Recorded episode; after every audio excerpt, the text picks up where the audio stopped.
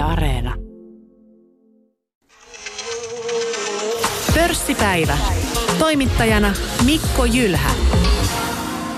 Yle Puhe.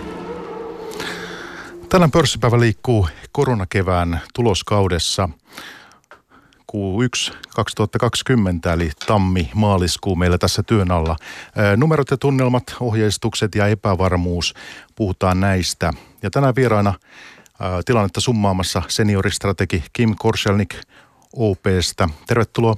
Kiitos. Ja sitten osakesijoitusjohtaja Mika Heikkilä Taaleri varainhoidosta. Tervetuloa. Kiitos.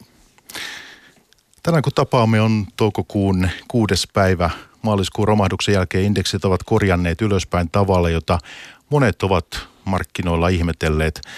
Keskeisiksi tekijöiksi on nostettu keskuspankkioperaatiot, valtioiden elvytystoimet ja vaihtoehtojen puute osakkeille. Toisaalta viime päivinä on saatu jo esimerkkejä siitä, miten koronavirukseen liittyviä rajoitustoimia ollaan vähitellen purkamassa.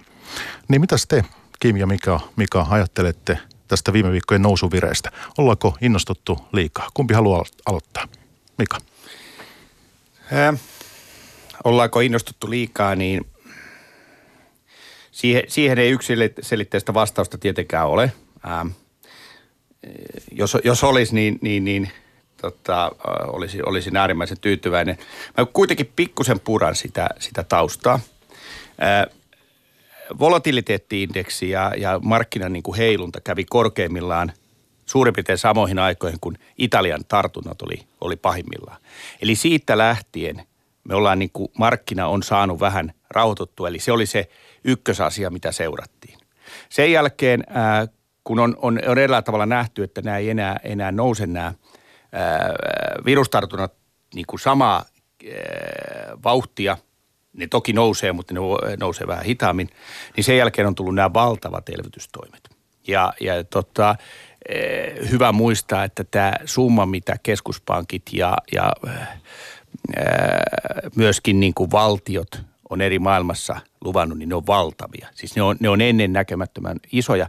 Ja vaikka meillä ää, globaali BKT tippuu eri arvioiden mukaan varmaan tänä vuonna kolme prosenttia tai, tai sitä ruudulukka, niin esimerkiksi Kiina ja G7-maiden elvytystoimet on 5 prosenttia BKTstä. Eli yhtä hyvin voi sanoa, että se syöksy oli sellainen hyppy tuntemattomaan. Me ei tietty, kuinka syvälle tämä menee – ja sitten kun löytyy ensimmäinen kiinnepiste viruksen äh, kasvun rauhoittumisesta, niin löydettiin joku pohja. Ja sen jälkeen osake- sijoittajat palas markkinoille – ja osa tästä noususta on sitä, että oli myyty riskiä pois, koska esimerkiksi korkomarkkina ei toiminut ollenkaan. Ja nyt vastauksena siihen sun kysymykseen, että ollaanko me noustu liikaa, niin me joudutaan seuraamaan tätä tilanteen kehittymistä koko ajan. Jos ei tule merkittäviä – toisia aaltoja tai, tai sulkemisia globaalisti, niin ei varmaan olla noustu liikaa. Sitten tämä on ihan hyvä paikka. Mä uskon, että pitkällä aikavälillä meidän näkemys on, että tässä tehdään ihan hyviä. Lyhyellä aikavälillä, jos puhutaan viikosta ja kuukausista, niin tämä Q2 tulee näyttämään sen todellisuuden, missä talous ja yritykset menee. Ja voi olla, että siinä tulee vähän takatalvea tai takapakkia vielä tulemaan. Tämä, tämmöinen monipuolinen vastaus siinä mielessä. Joo, ja tämän tunnin aikana meillä on mahdollisuus syventyä, syventyä kaikkiin näihin teemoihin. Tietysti ja tämä keskuspankit äh, kuskipaikalla tässä, niin tämä on niin iso, että meidän kannattaa sitä, sitä tunnin aikana perusteellisesti keskustella. Mutta hei Kimi. Joo, kyllä mä niin kuin päälinjoista ihan sama, samoilla linjoilla olen kuin Mika, että, että tässä on tosiaan tapahtunut aika nopeasti. Tultiin ensin hyvin nopeasti alas, pääindeksit kolmasosa – muutamassa viikossa, että se täytyy muistaa myöskin siinä, kun sitten miettii sitä, sitä niin kuin palautumisen nopeutta ja voimakkuutta, jota tässä nyt viime viikkoina on, on nähty tai, tai sen runsaan kuukauden aikana. Eli, eli se on tietysti se toinen, toinen puoli niin kuin sitä kolikkoa, että myöskin tultiin hyvin nopeasti ja hyvin voimakkaasti alas. Ja ollaan kuitenkin edelleen alemmilla tasolla kuin, kuin tähän kriisiin lähdettäessä. Ja, ja tosiaan tämä, tämä reaalitalouden eh, pohja, niin, niin se toivon mukaan nyt sitten nähdään tässä Q2 ja, ja sitten pörssillä on tietysti se taipumus sitten ää, ennakoida tietenkin tulevaa ja, ja silloin kun lähdetään niin kuin siihen elpymisvaiheeseen, niin, niin se toki, vaikka lähdetäänkin matalilta tasolta, niin on, on sitten kuitenkin osakkeiden näkövinkkelistä monesti se hyvä, hyvä hetki. Nyt äh, mua kiinnostaa jo tässä vaiheessa kysyä teiltä arvioita siitä, että jos nyt mietitään, miten markkinat käyttäytyy, miten on käyttäytynyt tässä hyvin poikkeuksellisessa tilanteessa. Tietysti me varmaan kaikki ollaan yhtä mieltä siitä, että pitää mennä terveys edellä ja, ja tällä tavoin, mutta että jos miettii markkinareaktioita, niin, niin se, että tämä lasku oli tosiaan, niin kuin tässä jo sanottiin, niin, niin hyvin jyrkkää maaliskuussa. Nyt oltaan nopeasti on tullut tämä korjausliike, lähdetty ylöspäin. Jos muistellaan sitten, mitä on tapahtunut hieman toisenlaisissa tilanteissa. 2018 loppu oli kanssa aika nopea, silloin oli tällainen dippi, oli Trumpin valinta, eikö niin, siinä oli myös tällainen nopea korjausliike, Brexit, kansanäänestys. Niin onko tämä markkinoiden ää, niin kuin käyttäytyminen, nämä liikkeet, niin onko nämä jotenkin muuttunut, jos verrataan niitä vaikka vuosituhannen vaihteeseen ja IT-kuplavuosia, tämän tyyppistä? Mitä te ajattelette tästä? No kyllä mä sanoisin, että, että tuo keskuspankkien tulo tuohon tohon noin aktiivisesti tuohon markkinaan, niin, niin se on varmaan se syy, minkä takia, takia nyt ainakin tässä, tässä kriisissä, jota nyt eletään, niin, niin nämä käänteet on ollut, ollut näin nopeita. Että, että siellä on ollut ikään kuin työkalupakki jo valmiina mietittynä ja, ja kun, kun sitten nähtiin, että, että tästä tulee niin kuin syvä, syvä taantuma tai, tai jopa lama, lama sitten, niin, niin ne toimet on ollut hyvin nopeita ja myöskin kyllä valtioidenkin puole, puolelta, että, että siinä mielessä on ollut, ollut sitten varmaankin siitä finanssikriisistä johtuen ikään kuin semmoinen valmius toimia nopeasti, jos jotain yllättävää tapahtuu. Eli kyse ei ole äh, esimerkiksi robokaupasta tai tiedonvälityksen kehityksestä, tämän tyyppisestä ilmiöstä? No mä en, en uskoisi, että, että sillä on niin, niin suurta merkitystä. Sitten tietysti korkotaso toisena, että kun korot, koro, koroista niin kuin tuotot on viety pois, niin, niin silloin, silloin jokainen tavallaan koko ajan vähän miettii, että milloin, milloin sinne osakkeisiin pitää palata ja, ja, ja silloin ehkä vielä voi olla, että ne liikkeet ja se palaaminen tapahtuu nopeammin kuin siinä tilanteessa, että oltaisiin oltais niin kuin 3-4 prosentin korkotasossa, jolloin, jolloin sitten helposti voisi ajatella, että mä jään tähän vähän odottelemaan ja nauttimaan näistä koroista ja katsotaan, mihin tuo talous menee. Joo, ihan, ihan just noin niin kuin Kim sanoi. Äh, ehkä sen verran tuossa laskussa tekee se, että tämä – jos mennään oikein kauas vaikka viime vuosituhannen puolen laskuissa, niin, niin, niin tietenkin se, että kaupan informaatio on, on nopeutunut huomattavasti. Siis me seurataan viruksen leviämistä, me saa nähdään niin kuin globaalisti, niin ne liikkeet on todella nopeita. Toki voi sanoa hyvin, että Kiinassa tämä virus oli jo tammi-helmikuussa ja länsimarkkinat eivät reagoineet mihinkään. Eli et, et kyllä se edelleen seuraa tiettyjä asioita. Ja sitten tietysti markkinoilla on paljon erilaisia strategioita, ää, rakenteita, jotka on rakennettu paljon enemmän ehkä, ehkä velan varaan tehtyjä. Ja tämä ne liikkeet voi olla sitten todella niin kuin väkivaltaisia, niin kuin me nähtiin siinä alastulossa. Ja aivan kuten 2008 finanssikriisissä, niin silloinkin jääty bondimarkkina, jonka piti olla se suojamarkkina. Ja siellähän nyt niin kuin äh, korkean riskiluokituksen lainoissa, niin spreadit levis niin, että, että siellä ei ole yksinkertaisesti kannattanut kauppaa käydä – ja paradoksaalisesti niille, joilla ei ollut kassassa lyhyen koron rahastoissa, niin, niin, niin se osoittautuikin, että sieltä, sieltä ei pääse eroon taikka tulee tappioita. Niin ää, se riski, joka on purettava tietystä rakenteesta, niin osakemarkkina oli taas kerran, kuten 2008 se venttiili, jota kautta se purettiin. Ja se purettiin ne riskit nyt hyvin nopeasti. Ja tämä voi olla yksi syy, minkä takia, kun siellä on sitä kor- erä, lainausmerkissä korkoriskin purkamista, niin se palauttaa kumipallo nopeammin sitten myöskin toiseen suuntaan. Ja kuten Kimi sanoi, niin nyt finanssikriisistä oppineena, niin meillä oli välineitä tuoda nopeasti. Silloin poliitikot heräs Euroopassa kesti kai kaksi-kolme vuotta ennen kuin tajuttiin, että tehdään USAssa, jossa toimitaan nopeammin. USAssa välineet päätökset tuli todella nopeasti. Fedi teki, oliko se nyt viikko suurin piirtein sen jälkeen ensimmäisen koronlaskun. Ja, ja tämä, nämä välineet me opitaan aina. Sitä, mitä me ei oltu opittu, me ei tiedetty, miten tämmöisen pandemian kanssa joudutaan oppimaan. Ja sen takia seuraavat aallot ovat siinäkin helpompia, koska me tiedetään, miten se pandemia käyttäytyy, mitkä on sen luvut, miten, se, miten pystytään edistämään niin poispäin. Siinä mielessä on hienoa, että ihminen on oppivainen. Koskee myös kaikkia niin kuin instansseja tässä tapauksessa. No se, että jos puhutaan tuosta maaliskuusta vielä sen verran, että Mika, sinäkin olet siis, äh, olet siis äh, osakesijoitusjohtaja Taalerilla, mutta myös sitten salkunhoitaja. Olli Viitikon kanssa luotsaatte kahta tällaista rahastoa teillä ja mikromarkkaa ja arvomarkkaa ja, ja mikrossa pienempiä sitten ja, ja arvossa sitä arvoyhtiöitä. Niin äh, se, että miten teillä, kuinka paljon oli hermoilua silloin sijoittajien keskuudessa, kun tämä tilanne oli kuumimmillaan? Tämä on erittäin hyvä, hyvä kysymys. Rahastohoitaja aina ulkopuolesta ajattelee, että no mitäs, mitä rahastohoitaja tekee tämmöisessä tilanteessa. Mulla on ollut rahastoja, ensimmäistä taisi olla 96, että, että jonkin verran nähnyt sitä, sitä rahastomaailmaa. Ja yleensä se joutuu, menee niin, että varautuu siihen, että tulee lunastuksia. Ja, ja se tarkoittaa, että vaikka kurssit tulee alas, niin sä et heti osta vaikka mieli tekisi, koska tota, sä haluat varjella sitä kassaa, koska osa asiakkaista päättää, että nyt he puhaltaa pelin poikki ja ei sijoita. Tässä laskussa, niin ainakin meille Taaleriin tuli tosi vähän lunastuksia. Siis mun täytyy sanoa, että varmaan siellä joku kokonaisluku on, mutta mulle tuli valtavasti enemmän kysymyksiä, kun se oli kaksi viikkoa mennyt, että mitä pitäisi ostaa, joko uskaltaa tulla, on, onko nyt aika, aika ostaa. Voi olla, että tämä lasku oli niin nopea, että asiakkaat ei ehtinyt reagoida, mutta tuli tosi vähän. Et, nyt mä mulle tilastoa isossa mittakaavassa, mutta, mutta todella vähän meille lunastuksia.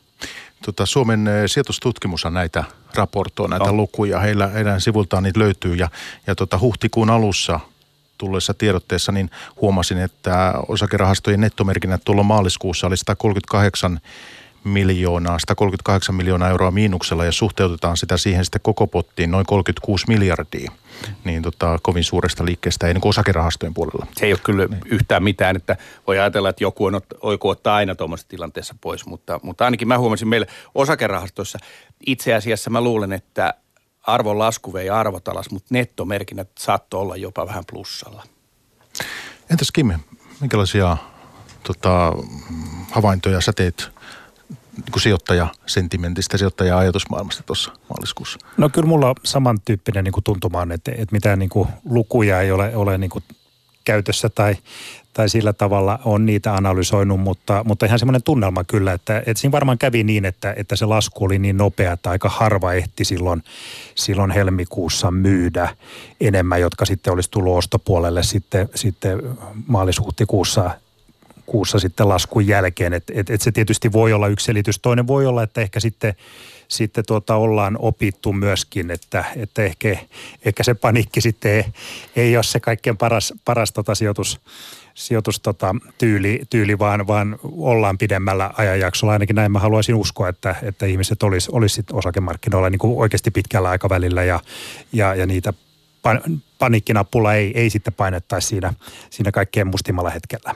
Ja, ja ehkä tietysti se, että kun oli, oli ollut aika hyvä 2019 ja syksyllä mentiin ylös ja, ja sijoittajat oli saanut vähän varoitusta 2018, niin mulla on ainakin semmoinen tuntuma meidän asiakkaista, että aika paljon oli käteistä enemmän, että oli, oli niin kuin varauduttu siinä mielessä. Ne, se kaikkein olennaisin asia, mistä aina puhutaan, se riskitason pitäminen etukäteen onnistui aika hyvin.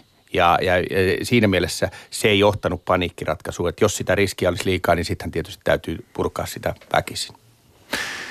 Hyvä kuuntelija, meillä Yle puheessa on menossa pörssipäivä ja tänään liikutaan sitten koronakevään tuloskaudessa Q1 2020. Numerot ja tunnelmat, ohjeistukset ja niiden puute voisi kai sanoa tässä epävarmuudessa. Niin eh, Mika Heikkilä Taalerista vieraana tuossa viimeksi äänessä ja mikä on osakesijoitusjohtaja sekä sitten senioristrategi Kim Korselnik OPstä. Niin tosiaan tänään kun tapaamme on toukokuun kuudes päivä. Mennään sitten tähän tuloskauteen tammi-maaliskuu, niin kumpi haluaa aloittaa tehdä pienen pohjustuksen? Teekö sä vaikka Kim meille, että tässä nyt tuloskausi on jo pitkällä tässä vaiheessa toukokuuta, mutta jos katson oikein, niin semmoinen 20-25 yhtiöä on vielä raportoimatta. Siis jos puhutaan nyt Helsingin pörssin yhtiöistä sitten, niin miltä näyttääkin? Joo, tosiaan sieltä suuremmista yhtiöistä taitaa Metso, Fortumolla vielä, vielä tulossa, muuten taitaa, taitaa Hex 25 yhtiöt kaikki olla, olla raportoinut ja, ja toki niin kuin sanoit, niin aika moni muukin. Eli, eli kyllä meillä aika hyvä käsitys siitä, siitä kokonaisuudesta jo on ja, ja kyllä se selkeästi tällä kertaa nyt meni niin, että tuo Q1 oli, oli itse asiassa odotuksia parempi. Eli, eli varmaan siinä sitten kävi niin, että kun se pörssin voimakas lasku ajottu sinne, sinne maaliskuuhun ja sitten huhtikuussa alettiin niitä ennusteita viimeistään sitten päivittämään ennen tuloksien tuloa, niin ehkä siinä sitten oltiin vähän liiankin varovaisia ja, ja näin. Ja ehkä se kriisin luonnekin sitten ehti vähän muuttua, voidaan siitä, siitä puhua myöhemminkin lisää, mutta, mutta ainakin näin, näin näyttäisi olevan, että ehkä semmoinen kaksi kolmasosa yhtiöistä, jos lukumääräisesti katsoo, niin on ollut sekä liikevaihdoltaan että tulokseltaan odotuksia parempi. Toki ne on laskeneet edellisvuodesta, mutta, mutta siihen, siihen sillä koronalla ei niin suurta vaikutusta, että siellä on, on vaikkapa metsäteollisuudessa sitten muita syitä, jotka on, on sitten jo näkynyt pidempään, että ne ei liity, liity niin tähän asiaan. Mutta sitten täytyy toisen sama hengenveto sanoa, että on siellä valtavia niin kuin yhtiökohtaisia eroja.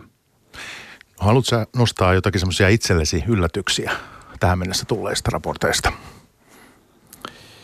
Positiivisia ja negatiivisia. Ihan niin. miten vaan.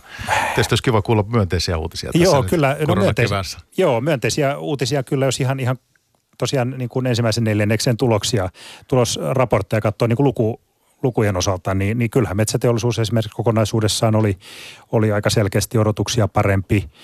Eh, konepajapuolella vähän, vähän enemmän hajontaa, mutta ei sielläkään nyt ehkä ihan semmoista katastrofia nyt vielä näkynyt. Toki täytyy koko ajan muistaa se, että tämä toinen vuosi neljännes tulee sitten varsinaisesti vasta olemaan se, se hankala, hankala tuota vuosi neljännes, mutta, mutta kyllä siellä konevalmet vaikkapa eh, konepajapuolelta muutama positiivinen nosto noin kokonaisuudessaan.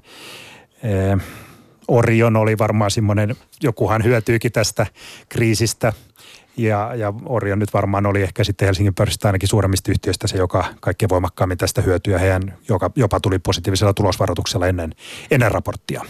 Hei, tässä vaiheessa jo niin kun mainitsit noin konepajat, niin miten toi Wärtsilä? Siinähän meillä on ollut tämmöinen hyvin laadukkaana pidetty yhtiö, mutta joutunut nyt vaikeuksiin tässä viime aikoina. Tähän tapahtui jo ennen koronaakin kyllä. Joo, niin tapahtui, että, että siinä oikeastaan toi viime vuosi oli jo, jo aika tai hyvinkin heikko yhtiölle ja, ja tota noin siellä sekä, sekä niin kuin laivamarkkina on ollut heikko pitkään, että sitten tuo energiamarkkina on vähän tuommoisessa murros, murrosvaiheessa ja, ja se pistää sitten asiakkaat, asiakkaat empimään tilausten suhteen ja, ja sitten siellä on ollut, ollut vielä vähän sisäistä, sisäisiä ongelmia sitten projektia läpi, läpiviennissä.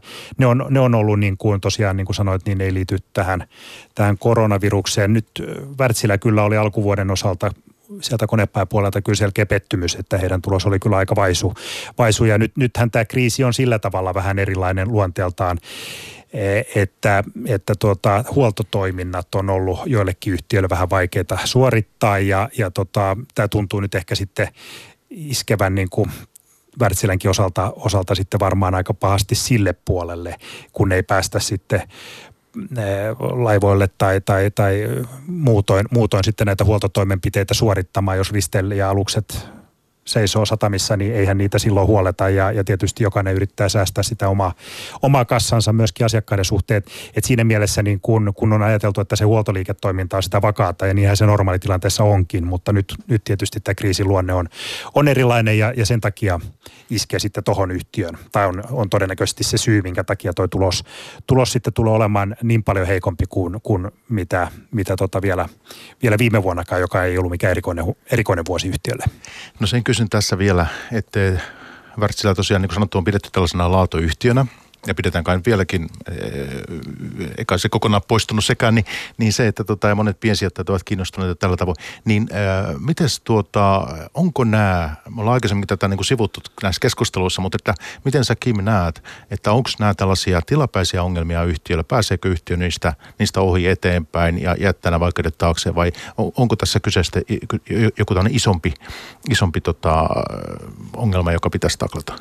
No siinä on varmaan vähän sekä, että, että että kyllä siinä varmaan, varmaan tuota noin teknologian muutos siellä energiapuolella on, on semmoinen, jota sitä on tietysti hyvin vaikea sitten sanoa, että, että miten siinä sitten loppu, lopuksi tulee käymään, mutta, mutta ehkä siinä kuitenkin riskit on koholla siitä, että ihan, ihan semmoiseen menoon, mihin on totuttu, niin ei välttämättä nyt kovin nopeasti päästä takaisin. Ja, ja eihän tämä tietysti tämä tilanne, joka tässä nyt on päällä, niin ei, ei tietenkään edesauta sitä, sitä sillä puolella, mutta sitten taas toisaalta koskee ehkä aika monta muutakin yhtiötä, että onhan tämä poikkeuksellinen vuosi, että, että se, että ei tämän vuoden tuloksen perusteella kannata tehdä arviota siitä, että missä yhtiö sitten voi olla, olla parin kolmen vuoden päästä, että, että sekin on tietysti hyvä muistaa. Ja oliko se niin, että toi Wallenbergien, ruotsalaisten Wallenbergien Investor, siis eikö he ole iso omistaja Wärtsilässä myös? Joo, kyllä, suurin omistaja.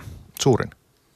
Okei, okay. ja tota, mutta jos lyhyesti summataan, niin, niin Kim, sinun näkemyksen mukaan että tuloskausi kuitenkin ollut, ollut näissä hyvin poikkeuksellisissa olosuhteissa, niin, niin kuitenkin pitänyt sisällä myös paljon niin kuin luottamusta herättäviä tuloksia. Joo, kyllä suur, suur, suuremmista yhtiöistä, niin tuossa tuli jotain muutamia mainittuja ja voihan siihen vielä heittää Nordean ja Nokiankin, että, että nämä nyt on kuitenkin niitä, niitä joita monella, monella tota, yksityissijoittajalla salkusta löytyy, niin, niin siinä mielessä jotakin positiivista, vaikka, vaikka kurssit sitten on tullut tietysti alas kuluvana vuonna. Joo, ja puhutaan niistä. Hei Mika, mikä sinun yleisarvio on? No, hirveän paljon sama. Hyvä muistaa, että jos kurssit tulee helmikuun puolesta välistä 30 prosenttia alas, niin, niin se on poikkeustilanne.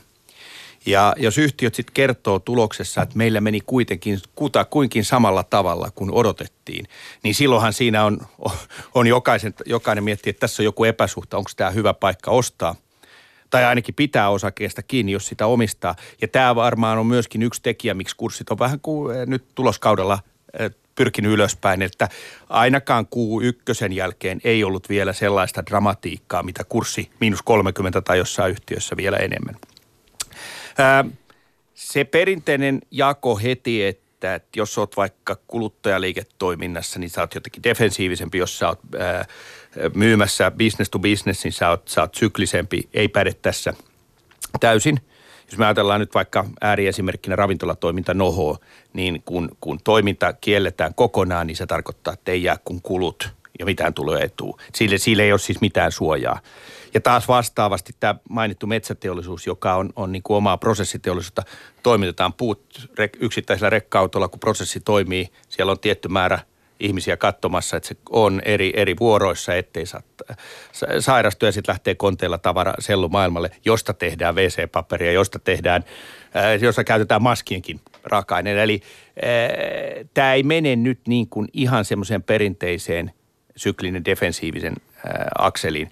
Metsäteollisuus on ollut niin kuin musta, musta varsin vahva ja itse sieltä on tullut vielä niin kuin ne, ne kommentitkin ollut, ollut varsin hyviä – semmoisia pieniä yl- yllätyksiä ehkä joku Alstra Munksiolta löytyy yhtäkkiä, että siellä on 10 prosenttia tätä medikaalia. He tekee maskiaineita kovaa vauhtia. Ää, finanssipuolella niin toki ää, kun, kun nämä finanssi- ää, tai arvopaperin arvot on laskenut, niin to, toki se näkyy, mutta jos katsoo tänään vaikka IFin tulosta, niin, niin, niin vakuutusbisnes on mennyt vars, varsin tehokkaasti. Samoin Nordea oli päässyt niin kuin eteenpäin. Ja sitten se, mikä ehkä tulee tuolta maailmalta, kyllä se näkyy meilläkin, mutta, mutta ja, ja joka näkyy ennusteissa, niin siellä se on iskenyt ennen kaikkea finanssi ja, ja tämmöisiä niin kuin basic material, on nyt raaka-aineyrityksiä, ehkä pahimmillaan öljy, joka, joka tota, tuli negatiiviseksi muutamaksi päiväksi. Ja taas hyvin on mennyt teknologia – joka saa tästä digitalisaatiosta taas harppausta, niin meilläkin esimerkiksi peliyhtiö Remedy on, on kaikki aika huipussaan. Sitten on tietysti healthcare, jonka, jonka Kimkin mainitsi, Orion lääkeaineiden vuodosta, että sieltä ehkä löytyy sellaiset toimialat, jos haetaan teknologia healthcare-voittajia ja sitten taas pankeille ja, ja, ja tota, raaka-ainetuottajille tämä on ollut niin tosi vaikeaa. Meillä ei ehkä Suomessa ole ihan niin selvää sektorijakoa kuin, kuin ehkä maailmalta, mutta, mutta äh, musta konepajat kuvaa aika hyvin sitä, että ne ei ollut koko joukossa – heikkoja tai hyviä. Ja sitten se, että huolto yksinään, jollain se auttoi, mutta jollain oli ongelma, että ei saa ra- niin kuin varaosia, niin, niin, niin se kertoo hyvin tästä kompleksisuudesta, mitä sekä analyytikolla että, että salkohoitajalla on, että kun katsoo, niin täytyy yhtiö pilkkoa ihan eri osin, mitä sieltä löytää. Se myös kertoo yritysjohdon äh, haasteista, koska joku yksikkö saattaa mennä todella hyviä, jossa on todella isoja ongelmia. Ja ehkä meidän tässä vaiheessa olisi syytä mainita myös tämä Suominen, tämmöinen valmistaa kuitukankaita, eikö näin? Joo. Käytetään pyyhintätuotteessa. Tämähän on ollut tämmöinen nyt raketti tässä. Kyllä. Tänä vuonna onko 40 pinnaa ylös tai jotakin koko luokka tämmöinen? Joo, joo. Et, et, e, jos Suomen pörssiä sitten katsoo, niin, niin meillähän on vuoden alustakin noussut, taitaa olla Orion on, Elisa on, Suominen on, taitaa olla portfolioindeksin kärkiyhtiöt, että kyllä sijoittajat sitten siinä alkuvaiheessahan, kun myydään vähän kaikkea, niin se, se on, silloin myydään niin kuin kaikkea. Ja siihen on hirveän vaikea sanoa, rahastoita, joilla on, ei ole kassaamista ottaa, niin, niin, niin jos myyt jotain, niin se on tullut saman miinus 40 kuin joku toinenkin. Mutta sitten kun mennään vähän siitä eteenpäin, joka tarkoittaa sen akuutin kriisin muutama viikko sinne maalis-huhtikuulle, niin silloin aletaan erottelee niitä yhtiöitä, joille tämä ei kauheasti vaikuta. Varmaan tyyli Elisa ja, ja, ja sitten huoma- ja, ja ehkä joku konekin tässä tapauksessa, koska Kiinasta he kertoi jo myönteisiä uutisia. Ja sitten on, on, on nämä, joihin se vaikuttaa todella kovaa, Finnair, Noho ja tämän tyyppiset. Ja sitten löydetään seuraavalla vaiheella vielä semmoiset, jotka oikeasti saattaa vähän hyötyä. Mainitsemasi Suominen, äh, Alström, Munksjö, Remedi. Et näin tämä etenee. Se on aika loogista, koska jos sijoittajat heti ymmärtäisi kaikki, niin ei se niin meissä kestää vähän aikaa. Niin ihmissalkuhoitajalla kuin roboteillakin. No hei, tuossa oli paljon mihin voitaisiin tarttua, mutta kyllä meillä tässä varmaan, koska ravintoloista on niin paljon julkisuudessa ollut juttu ja mainitsit tuon Nohon, mikä tuossa Noho Partners pyörittää siis ravintoloita Suomessa ja nyt tietysti tilanne on mikä on, mutta että heillähän ravintoloita onko jotain 200 20-250. Jotain sitä luokkaa, Sitä joo. luokkaa, niin, niin tota, aikamoinen velkalasti heillä. Miten sieltä tullaan ulos? Tätähän on teillekin, eikö se ole äh, salkussa? Meillä, meillä oli toisessa rahastossa ja äh, to- mikromarkassa on, on sitä vieläkin jonkin verran. Toisesta me ollaan myyty kokonaan pois. Äh, Lähinnä sen takia, että saatiin rahaa käytettyä muuhun. Ja tämä on just se ongelma. Se ei välttämättä ole kommentti, että tämä yhtiö nyt, nyt menee, vaan sen rahan voi käyttää johonkin muuhun yhtiöön, jolla saadaan niin kuin parempi äh, tuotto rahastolle. Ja, ja niin mä ainakin Nohossa ajattelin. Jos mennään Nohoon, niin –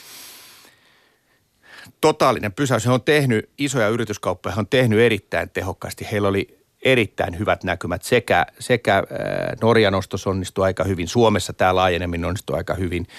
He oli saanut niitä synergiaetuja. He maksoi hybridilaina helmikuussa pois just ennen tätä kriisiä. Ja sitten tulee totaali pysäytys.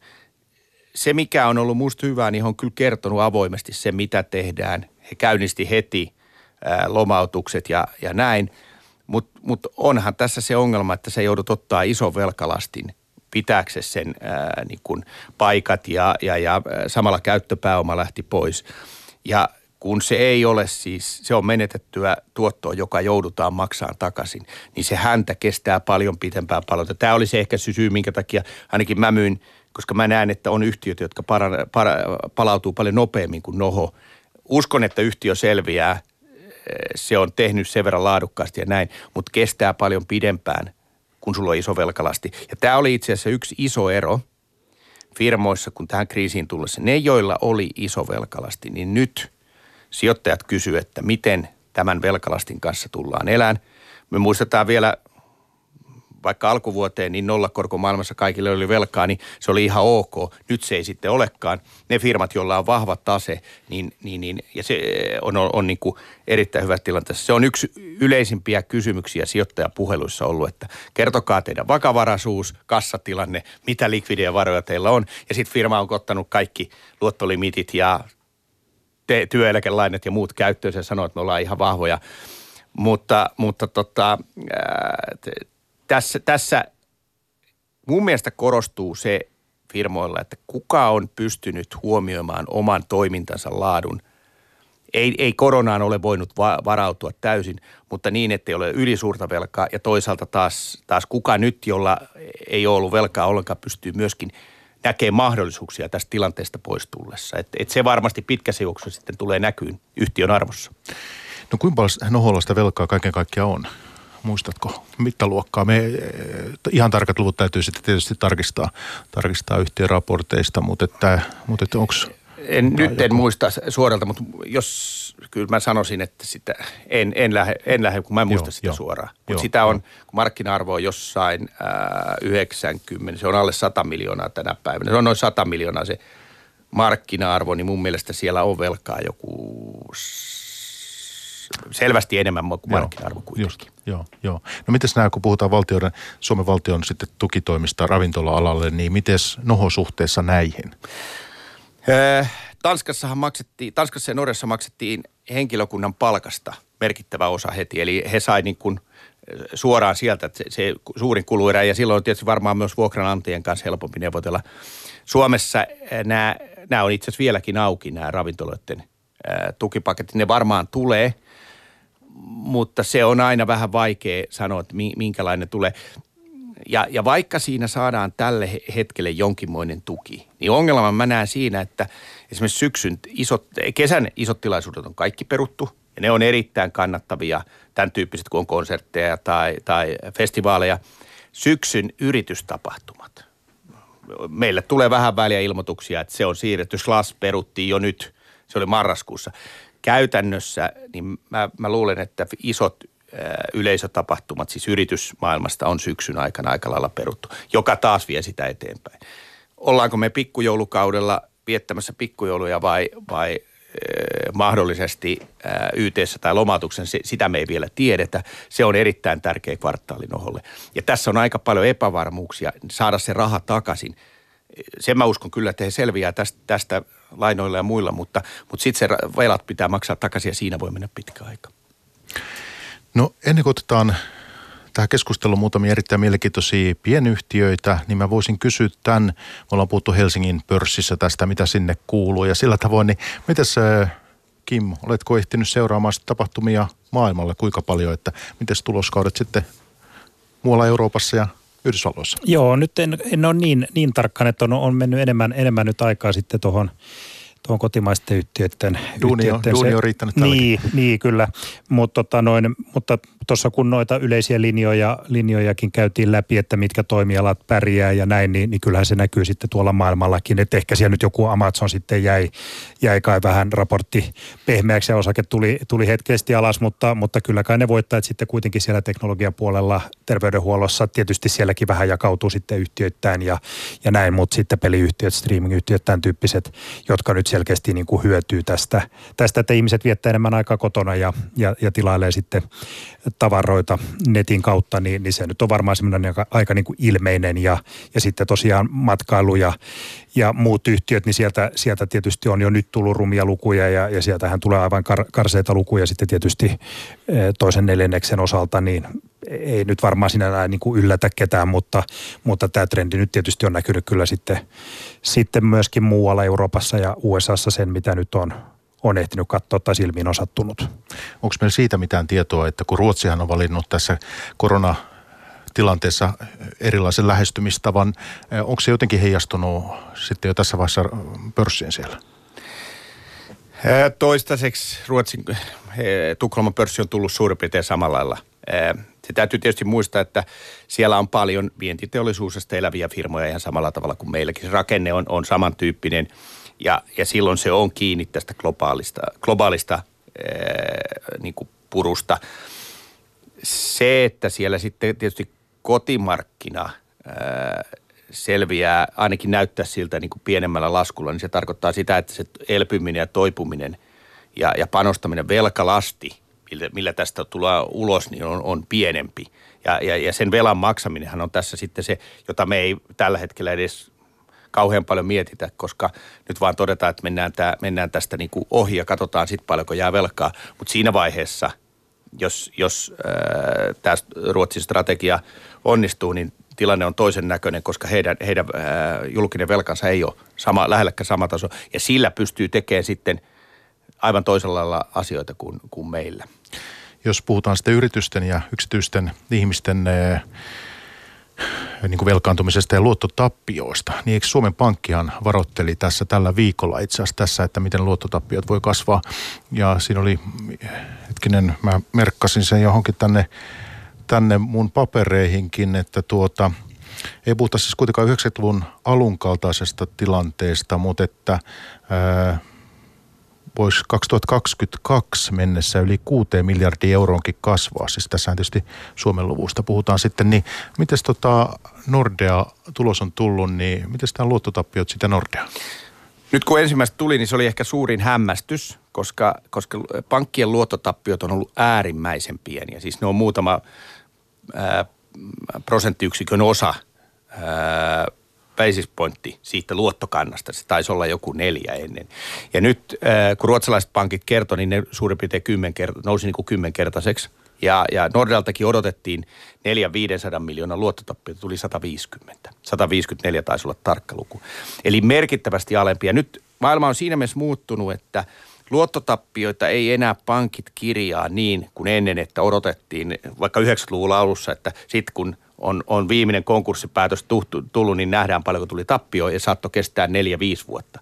Nyt ne kirjataan mallilla luottotappiovarauksina per heti, kun on oletettavaa, että joku toimiala joutuu vaikeuksiin.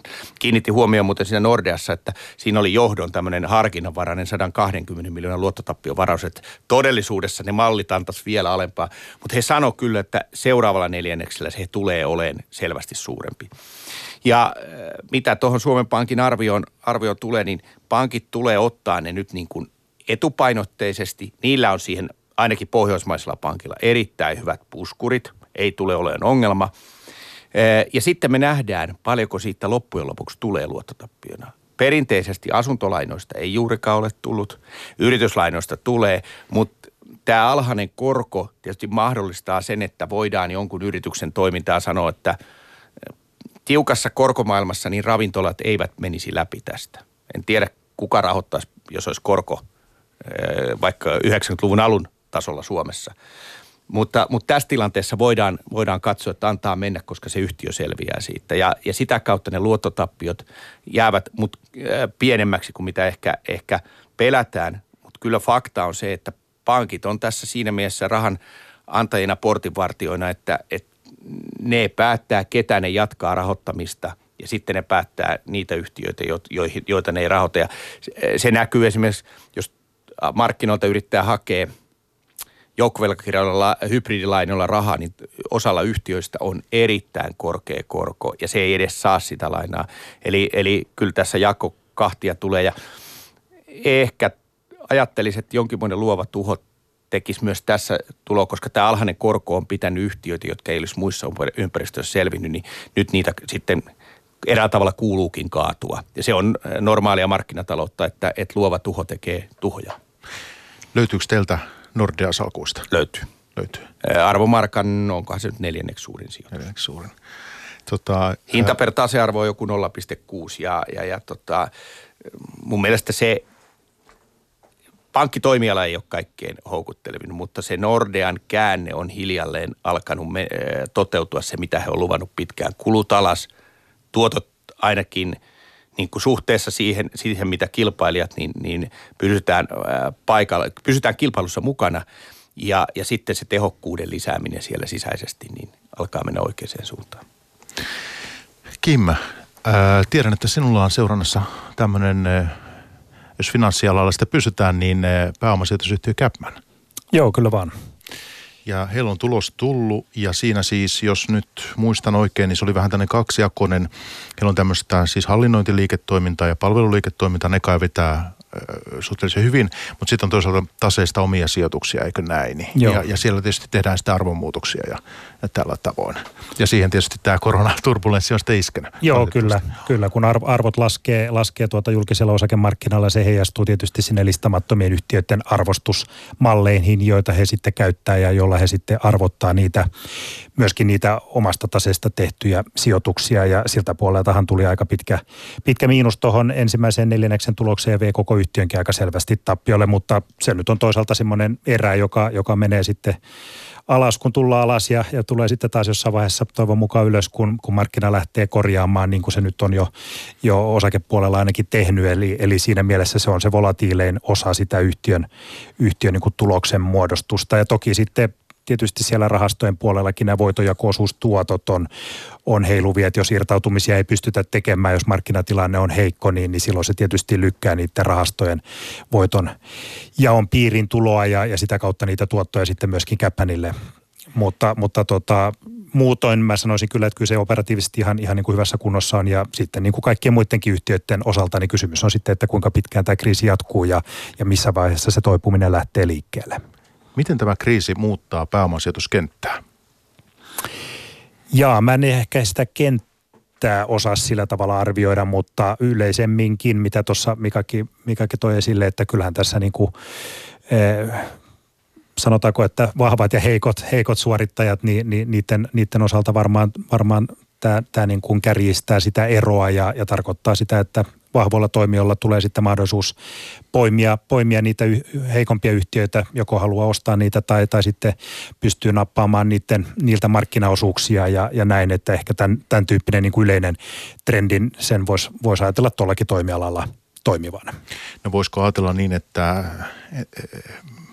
että jos on osaava johto – yrityksessä ja tase kunnossa, niin tämä voisi avata sitten vaikka tuolla private equity-kentässä mahdollisuuksia, että voisi löytää hyviä kohteita sieltä. Miten, miten tämä aktiivisuus? Joo, kyllä se varmaan näin on ja, ja jos nyt Capmanista puhutaan, niin mun käsittääkseni heillä on, on kohtuullisen paljon sitä sijoitettavaa niin kuin varallisuutta tai kassaa tässä tilanteessa, että siinä mielessä he kyllä niin kuin mahdollisesti pystyy hyödyntämään tämän, tämän niijauksen, joka tässä nyt on nähty, nähty niin kuin yhtiöiden arvoissa. Toisaalta heidän täytyy sitten varautua siihen, että nämä heidän kohdeyhtiönsä myöskin tarvii rahaa ja, ja pitää sitten varmistaa niiden yhtiöiden likviditeetti ja muu. Että et siinä on tietysti kaksi puolta, puolta siinä, siinä asiassa.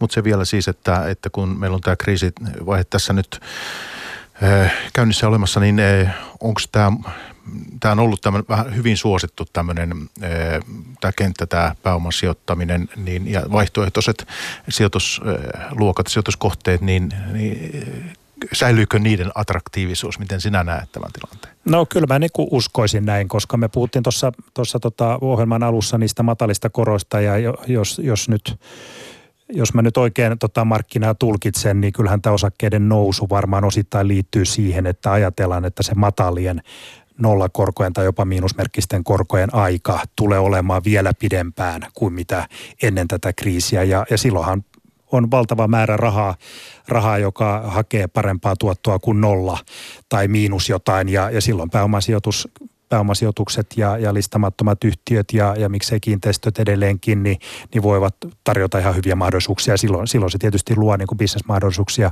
pääomasijoittajille. Muistatko, nyt on tärkeää, me ei anneta tässä ohjelmassa mitään sijoitusvinkkejä, mutta muistatko vaikka omaa tavoitehintaasi Käppänillä? No kyllä me positiivisella puolella, puolella siinä ollaan niin kuin suosituksessa, mutta, mutta toki, toki täytyy muistaa, että kyllä tämä vuosi tulee olemaan niin kuin välivuosi heille tulos mielessä. Sitä on tietysti erittäin hankala tuon yhtiön osalta sanoa, että mihin se tulos tulee asettumaan, mutta, mutta ennakoisin, että nyt plussalla pysytään kuitenkin. Ja tuossahan on, on ihan mielenkiintoinen se, että hehän on, on, on profiloitunut tämmöiseksi hyväksi osingon maksajaksi ja pyrkivät niin kuin kasvattamaan sitä vuotuista osinkoa ja, ja jos, jos siihen pystyvät, niin, niin taitaa mun ennusteessa olla 14 sentin osinko, osinko kuluvalta vuodelta, joka tietysti kun osake maksaa alle kaksi euroa, niin, niin siitä aikamoisen osikotuoton saa. saa. Et toki täytyy muistaa sitten, että tietysti sen liiketoiminnan täytyy sitten jatkossa alkaa tuottaa, että nyt, nyt tietysti toi osinko, osinko varmaan on enemmän, tai on, on enemmän kuin mitä se tulevan, tai tämän kuluvan vuoden tulos tulee olemaan, mutta, mutta joka tapauksessa niin, niin, niin siinäkin mielessä kyllä ja mielenkiintoinen, mielenkiintoinen yhtiö. No Mika, Mainitsit tuossa, että teillä on eh, Nordean salkuissa. Oletko valinnut myös Capmania tai miksi olet tällaiseen ratkaisuun päätynyt? Öö, Nordea on meidän arvosalkussa. mikro, mikrorahastossa on Capmania. Meillä oli itse asiassa taisi olla kymmenen suurimmankin joukossa, mutta kevennettiin sitä vähän alkuvuodesta. Ja, ja tota, mutta ollaan pidetty, meillä on ihan, ihan hyvin sitä. Ja, ja tota, aika lailla noi samat syyt, mitä, mitä Kim luetteli. Ää, yhtiö on käynyt muodonmuutoksen, ää, uuden tai nyt jo muutama vuoden olleen johdon, johdon niin kuin, tekemänä. Ja, ja kyllä tämä edelleen tämä private equity-markkina, kun tästä päästään tästä nyt akuutista tilanteesta, niin on edelleen suhteellisen houkuttava. Mutta se, mikä siellä kyllä tekee, niin se kilpailu kiristyy ja, ja kaikki ää, asiat ei lennä. Että sillä täytyy olla todella valikoiva, minkä tyyppisiin hankkeisiin lähdetään. Sitten näissä on aina perinteisesti se tilanne, että kun salku, jos salkussa on jo yhtiöitä, niin ihan samalla tavalla kuin, kuin ää, pörssinoteratussa yhtiössä voi käydä, niin jos siellä on nyt sattunut palvelut alalla oleva yhtiö, niin se on käsi ojossa, että nyt tarvittaisiin sitten lisää kassaa, koska me ollaan menossa muuten ihan kohta ää, nuri, jos ei, jos ei me saada lisää. Ja silloin pääomasijoittajan täytyy luottaa siihen jatkoon ja olla se tukeva. Eli ne, ne ei vält, kaikissa tilanteissa ei päästä hyödyntää jotain uusia. Tämähän on se uudelle rahalle kaikkein houkuttelevin tilanne. Osassa joudutaan ra- jatkaa sitä aikaisemmin jo tehtyä, jotta pystytään eräällä tavalla minimoimaan se, mitä, se tappio, mitä on jo tullut ja, ja että se firma menee tämän yli. Mutta, mutta mä uskon, että pääomasijoittaminen edelleen tulee kasvaan niin kuin pitkällä aikavälillä, joka tapauksessa trendinomaisesti. Ja alhaiset korot on, on se varmaan se suurin syy. No nyt sitten niin viimeksi kun tavattiin me kolmestaan, niin oli marraskuun alkupuoli ja silloin takana oli just tämä Nokian valtaisa tulospettymys. Ja muistan siitä silloin keskusteltiin ja Mika, sä arvostelit silloin muun muassa Nokian viestintää sijoittajien suuntaan, että ei ole pidetty tarpeeksi, tarpeeksi tota ollut, oltu yhteydessä. Niin, niin tota, nyt sitten kuitenkin tässä vuoden ensimmäinen neljännes Nokialla oli kuitenkin sitten vähän jo anto uskoa tulevaan. Öö, joo, se ei ainakaan pettänyt. Se on, se on jo paljon, kun et, kun et petä. Ää, koska kyllähän se viime kuu kolmonen oli niin, niin kuin kylmä. Se oli, se oli niin kuin jäitä ämpärillinen niskaan sijoittajille. Ihan totaalisesti. Se näkee niin isosta yhtiö. Niin nyt rakennetaan sitä luottamusta pikkuhiljaa. Tässä on vaan semmoinen vähän kummallinen välitila. Pekka Lundmark on valittu uudeksi toimitusjohtajaksi. Hän aloittaa syksyllä – Rajiv Suri vetää yhtiö edelleen ja, ja aina me tiedetään, jos me tiedetään, että, että tuleva johto sanoo kuitenkin ne linjat sitten ensi syksystä alkaen, niin yhtiö nyt vähän niin kuin tekee, suorittaa sitä omaa suoritustaan näin. Markkinahan sinänsä, niin 5G-verkkoja tarvitaan. Me ollaan nähty tämän, tämän koronan aiheuttavan valtava paine verkkojen kapasiteetin lisäykseen. Eli siis kysyntää olisi vielä enemmän. Kyllä mä haluaisin nähdä sen suorituksen paranemaan merkittävästi. Et siellä ihan hyviä tässä viestinnässä nyt jo kerrotaan, että, että mikä on se oikea tulos ja, ja, ja tunnustetaan se, että paljonko ollaan aina alkateliin laitettu ää, niin kuin rahaa ja pikkuhiljaa aletaan purkaa niitä, että siellä voisi olla yksiköitä, joita myydäänkin. Se oli, se oli, se oli niin kuin ok suoritus siihen nähden, että odotukset oli jo aika alhaalla, että nyt ei petetty, joka oli ihan hyvä asia. He on tippunut kyydistä tuolla Kiinassa – Eli Ericsson on vielä jonkun verran saanut kauppaa Kiinaan, mutta siellä on tietysti ollut Huaweisit ja mitä se on ZTE ja tämmöistä, mutta että Nokia ei ole nyt saanut viime aikoina ilmeisesti kovin paljon saanut juuri mitään sieltä kauppaa tehtyä. Että mikä merkitys tällä on? Kiina on kuitenkin valtaisa 5G-markkina. Sen olen oppinut, kun olen artikkelia lukenut, että en minä näistä 5G-hommista sillä tavoin, mutta että äh, tämä no. olen huomannut kuitenkin. Ja viestinnällisesti ehkä vielä sen, että he kertoo markkinaosuuden ilman Kiinaa, joka on siis globaali markkinaosuus ilman Kiinaa on Jokainen voi sen ajatella ihan mitä tahansa, mutta että et mikä markkinaosuus se sitten oikeasti on. Kiinan markkina toki kun Huoveille on ollut vaikeita lännessä, niin he ovat saaneet osuutta kotimarkkinoillaan. Ja Huawei on siellä aivan, aivan ylivertainen plus sitten muutama muu kiinalainen toimija. Et siellä, siellä protektionistisesti valitaan, valitaan kyllä omia toimijoita, että tämä on ehkä osaltaan syy, miksi Nokia on menettänyt osuuttaan siellä. Mutta sitten pitää vaan katsoa niin, että he on sitten vahvempi, pitää hakea vahvemmat asemat lännestä. Ja kyllähän tässä oli jo huhuja – Nokian mahdollisista niin kuin vihamielisistä valtauksista. Ja tuolla markkina-arvolla, missä mennään 18 miljardia, patenttisalkku on jo julmetun arvokas. Ja sitten saataisiin verkot niin kuin länsimaisiin tai vaikkapa amerikkalaisiin käsiin, niin kyllähän tämä herätti heti mielenkiintoa, että voiko se kuinka alas tulla. Mutta mä nä- haluaisin nähdä Nokian menestyvänä suomalaisena teknologiayhtiönä, joka johtaisi sitä kehitystä. Ja siihen on vähän matkaa vielä. Ja tämä, että mihin sitten fokusoituu ja onko kuitenkin pakkasta vähän liian levällä, että mon, yrittää tehdä monenlaisia asioita. Tämä on myös yksi varmaan Kyllä. strateginen kysymys sitten. Ja mitä odotat, kun, kun Lundmark aloittaa sitten kesän jälkeen? Mä odotan fokusointia. siis, kun, kun hän on tehnyt Fortumissa erinomaista työtä. Siis silloin oli täynnä kassaa ja nyt on rahat sijoitettu Uniperiin. Nyt ollaan se hallussa ja on, hän, on, hän on mennyt niin kuin todella systemaattisesti sen läpi – ja, ja ostos mun mielestä näytti, koska arvomarkan suurin sijoitus on Fortum tällä hetkellä, niin se kertoo luottamuksesta siihen. Niin, niin tota, eh, meillä on Nokiakin, mutta, mutta uuden johdon sisäänmeno ei tapahdu hetkessä, vaikka hän ehtii varmaan tässä nyt jo perehtyä Nokia, mutta vasta sisältä tapaan johtaja, mitä ruvetaan tekemään, niin se tahtoo mennä ensi syksy. Että ennen me kuullaan varmaan sitten vuoden päästä näihin aikoihin, mitä, mitä oikeasti sitten tehdään. Haluatko Kim lisätä tähän Nokiaan jotain vai mennäänkö tuota, tuohon Exceliin? voidaan mennä siihen Excelinkin.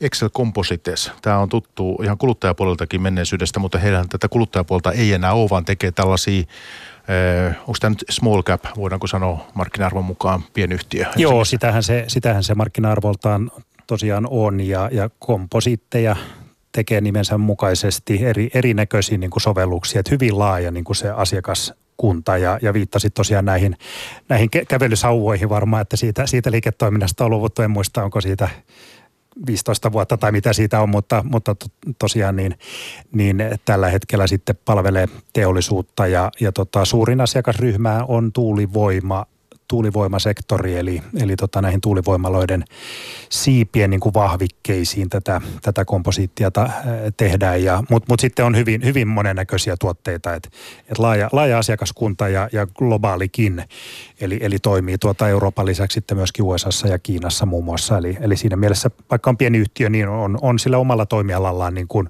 iso tekijä ja, ja, ja myöskin globaali tekijä. No hyvä, puhutaan hetki Excelistä. Heillä tuli tänään tulos, se liikevaihto vähän kasvu, jos katson oikein, vähän tuloskin parani, niin mikä on sinun arvio? Joo, mun mielestä oli ihan, ihan hyvä, hyvä Q1, niin kuin niin kuin tässä on ollut aika monella, monella muullakin yhtiöllä, että, ja, ja mun mielestä sitä arvoa nostaa erityisesti se, että siellä oli kuitenkin Kiinan yksikössä neljän viikon tuotannon seisokki tai pysä, tuotantopysähdyksissä, että se kuitenkin teki sitten jonkunmoisen loven, loven tuohon yhtiön, yhtiön Q1 liikevaihtoista myöden myöskin varmaan tulokseen, että siihen, siihen nähden kyllä ihan hyvä, että, että parannusta viime vuoteen ja, ja tuota, he, he nyt tuossa raportissa mainitsi, että ei tämä virusepidemia nyt ole heihin niin kuin erityisen voimakkaasti vaikuttanut, että, että he on lukunottamatta tätä Kiinaa, Kiinan toimintaa, että et siinä mielessä niin kuin myöskin saadut tilaukset oli ihan, ihan voimakkaassa kasvussa viime vuoteen verrattuna ja, ja näin.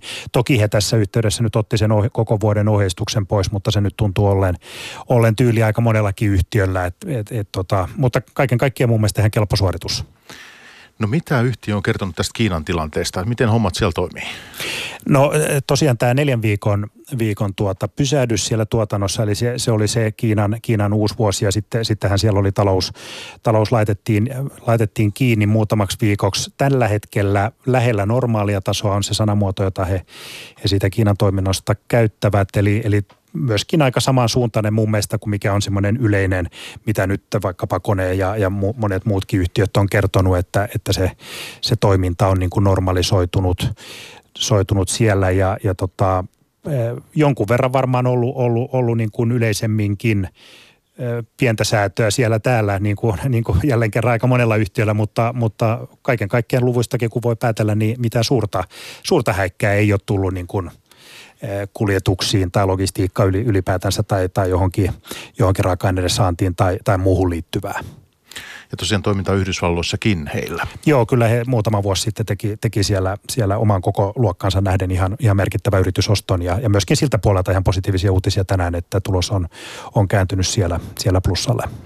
Mutta en ole nyt Exceliä sillä tavoin niin tarkkaan seurannut, mutta mulla on mielikuva, että kurssi on kuitenkin liikkunut siellä jossakin, jossakin neljän euron luokkaa aika pitkään, että, että tota,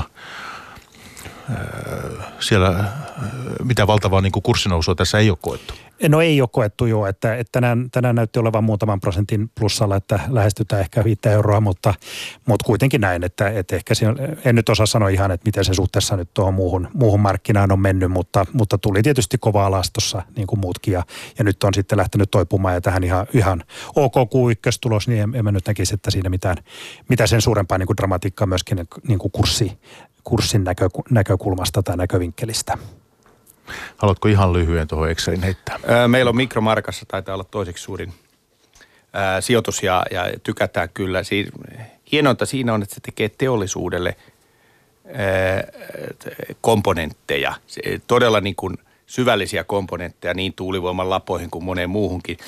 Ää, ja, ja kun käy niin, että, että pääsee läpi siitä, että, että nämä toimii, niin se, se tilauskantaa, tai asiakassuhde on aika pitkä.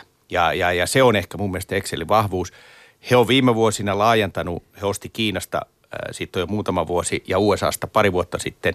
Nyt he on globaali toimija ja vielä Itävallassa tehdään uuden tehtaan velkaa on kohtuullisen paljon, mutta nyt oli kaikki järjestelty ennen tätä tilannetta. Siinä mielessä tilanne on aika hyvä ja tämä kuvaa aika hyvin sitä, että kun toimit tässä prosessiteollisuudessa, että sulla ei ole kuluttajan kanssa paljon tekemistä, niin homma menee aika lailla – niin kuin, ei mitään suurta huolta, kunhan se asiakastoimiala sitten jatkaa investointeja. Tietysti jos tämä tippuu globaali BKT, niin, niin voi olla, että asiakastoimialoilla tulee kysynnän laskua, mutta toistaiseksi ihan ok. Meillä on muutama minuutti vielä aikaa, niin puhutaan vähän ohjeistuksista, eikö? Eli tota, nyt aikamoisessa epävarmuudessa ja sumussa tässä joudutaan sitten lähteä kohti seuraavaa raportointikautta. Minkä, mitäs te niin eh, miten suomalaiset pörssiyhtiöt tässä niin ovat, ovat tota, kuinka paljon ylipäänsä ohjeistaneet? Sturahan esimerkiksi ei anna juuri mitään.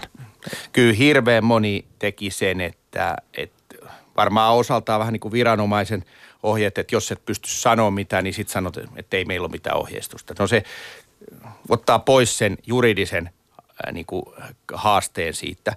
Mutta kyllä mä nyt toivoisin, että jotain muuta olisi sanottava, kun ei me nähdä mitään. Koska kyllähän firmalle täytyy jo tälle viikolle olla jonkinmoinen osvitta. Me ollaan nyt ää, toukokuun alkupuolella ja viimeistään muutaman viikon päästä on tästä kvartaalista kaksi kolmasosaa käyty läpi. Niin silloin tiedetään – ainakin kaksi kuukautta kolmesta, kolmesta että missä mennään. Ja, ja sijoittajat janoo sitä, että kerro jotain, missä mennään. Ja, ja vaikkei se ole sitten tarkkaa ohjeistusta, niin kuin oli muuten Elisalla tai koneella tai keskolla, jos ei sitä pysty tekemään, ne muuten pysty, niin, niin jonkinmoista osviittaa mä haluaisin kuulla sijoittajien suuntaan johdolta. Ja tässä tietysti yhtiöt aika eri lailla ovat kertoneet sitten siitä, että miten tämä korona vaikuttaa. Että siellä on aika yksityiskohtaisesti kone ymmärtääkseni on ja, ja Capmankin kai kertonut aika avoimesti. Että. Joo, ja sitten on näitä, näitä tapauksia, joissa on sitten kerrottu niin kuin vaikka Finnair, että mikä se, mikä se liiketappiotaso niin kuin päivätasolla heidän tapauksessaan kertovat sen niin. Ja, ja sitten jokainen voi miettiä, että, että kuinka pitkään, koska kyllä mä sen ymmärrän, että heidän on vaikea niin kuin ennakoida, että milloin, milloin no. lentoliikennettä avataan ja muuta, mutta he on kertonut kuitenkin se, että tällä hetkellä tällä niin kuin kapasiteetin käyttöasteella tulee kaksi miljoonaa euroa liiketappiota per päivä. Se on niin kuin aika mm. selkeä, mm. selkeä niin kuin viesti, viesti sijoittajan suuntaan. Joo. Tämä on mun mielestä, kerrotaan ja sijoittajat sitten päättää itse, mitä, mitä, mihin, mihin skenaarioon he itse uskoo. No hyvä, meillä alkaa tota, tästä tulee tunti pörssipäivää niin nyt täyteen, niin mitäs nyt sitten vielä, kun tässä eteenpäin jatketaan, niin mihin teidän huomioon nyt kiinnittyy? Erilaisia talouden indikaattoreita tässä tietenkin ruvetaan sitten seuraamaan, että tota, kuluttajaluottamusta ja, ja mitä kaikkea ostopäällikköindeksejä ja mitä, miten sinä Kim senioristrategina OPssa, niin No kyllä mun mielestä tuo USA työ, työttömyystilanne tai se työmarkkinatilanne, että miten se, miten se kehittyy, niin se on varmaan kyllä hyvin keskeinen. Näiden talouksien avaaminen, on, jotta, jotta me päästään lähemmäs sitä normaalia, on äärimmäisen tärkeää. Että se, se on ehkä ykkösasia. Hei, tota, aika kiittää. Mika Heikkilä, osakesijoitusjohtaja Taaleri varahoidosta. Kiitos. Kiitos Mika, että pääsit käymään meillä. Ja tota, sitten senioristrategi Kim Korselik OP-ryhmästä, niin kiitos Kim. Kiitos. Pörssipäivä. Toimittajana Mikko Jylhä. Yle Puhe.